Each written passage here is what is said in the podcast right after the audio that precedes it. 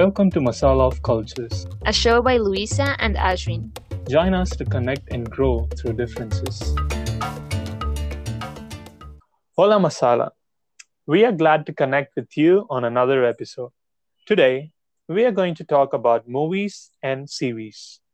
Personally, this particular art form has been a great stress buster and a source of motivation for me during hard times.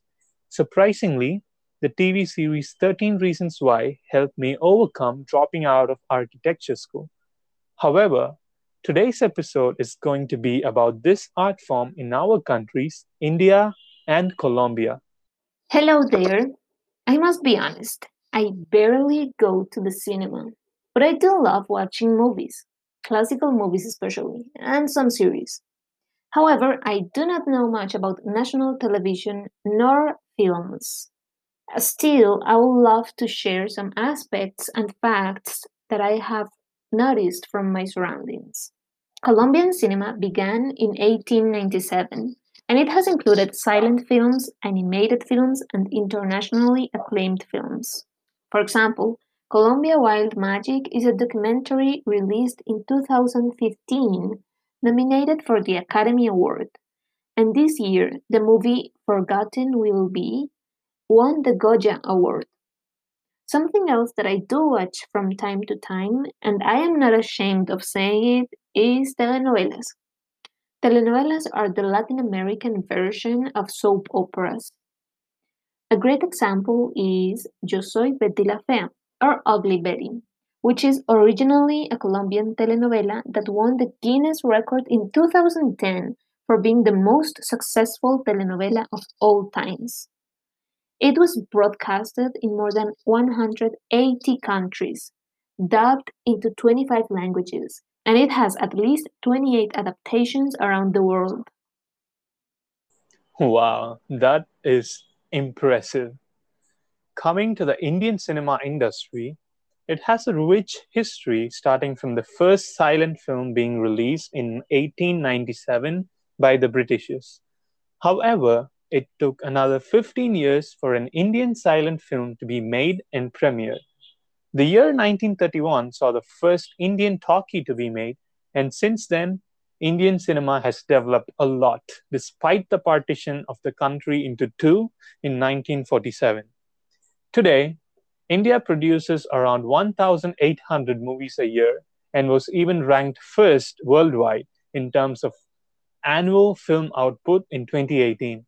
As movies are made in different regional languages, there is more than one wood, as in Hollywood, in India.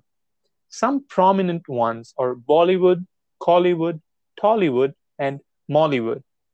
These movies are also distributed across the world, reaching over 90 countries. Satyajit Ray is considered to be one of the greatest filmmakers of all time in the world of cinema with famed international directors like Martin Scorsese and Francis Ford Coppola citing him as an influence, and admired by people like Akira Kurosawa and Christopher Nolan. I think most people have watched at least one Indian movie throughout their lives. There is no place where people get so excited about movies like in India. People crave them, and it is a big deal for real. I enjoyed Super Deluxe a lot, by the way. I cannot say the same of Colombians.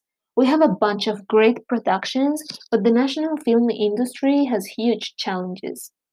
A very interesting term that I found in my research was porn misery, which is the tendency shown by some media to portray the miserable side of stories without analyzing the systems that keep up such sorrows.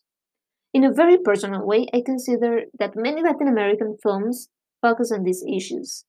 I know that porn misery creates an entertaining fascination, but I see that it reaches a point where viewers become insensitive.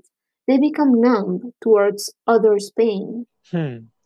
There's something that came to my mind when you said that. The movie Slumdog Millionaire, or Quien Quiere Ser Millonario in Spanish, which is directed by Danny Boyle, an Englishman, is loosely based on the novel Q&A by Indian author Vikas Swarup. The story is about a guy coming from a poor background, becoming a millionaire in a game show, and then being questioned by the police on how he knew the answers from the show. Movies made by foreigners about India tend to have elements like poverty and illiteracy quite a lot, which goes with what Luisa was just explaining. Incidentally, the movie Slumdog Millionaire was nominated for 10 Academy Awards and won 8, including Best Picture, Best Director, and Best Adapted Screenplay. Coming to Indian soap operas, the first one was made in Hindi and lasted for 154 episodes during the period of 1984 to 85. After that, many such soap operas were made in different languages, usually on topics like family, love, society, and recently topics like women empowerment, globalization, and social issues. Of these, the longest running show is Abhishekam, which has been running since 2008 and has reached 3,600 episodes as of November 2020. Many of these Indian dramas are also broadcast in other parts of the world. Well, my grandma has had her soap opera schedule from about 6 p.m. in the evening to 11 p.m. in the night for as many years as I can remember. We can go along well. I definitely enjoy telenovelas a lot. So tell us your favorite scene from an Indian or Colombian movie and let us know your opinion about portraying misery on the big screen by messaging us at Masala of Cultures on Instagram, TikTok, and YouTube. Thank you for listening. Nandri, Vanakam.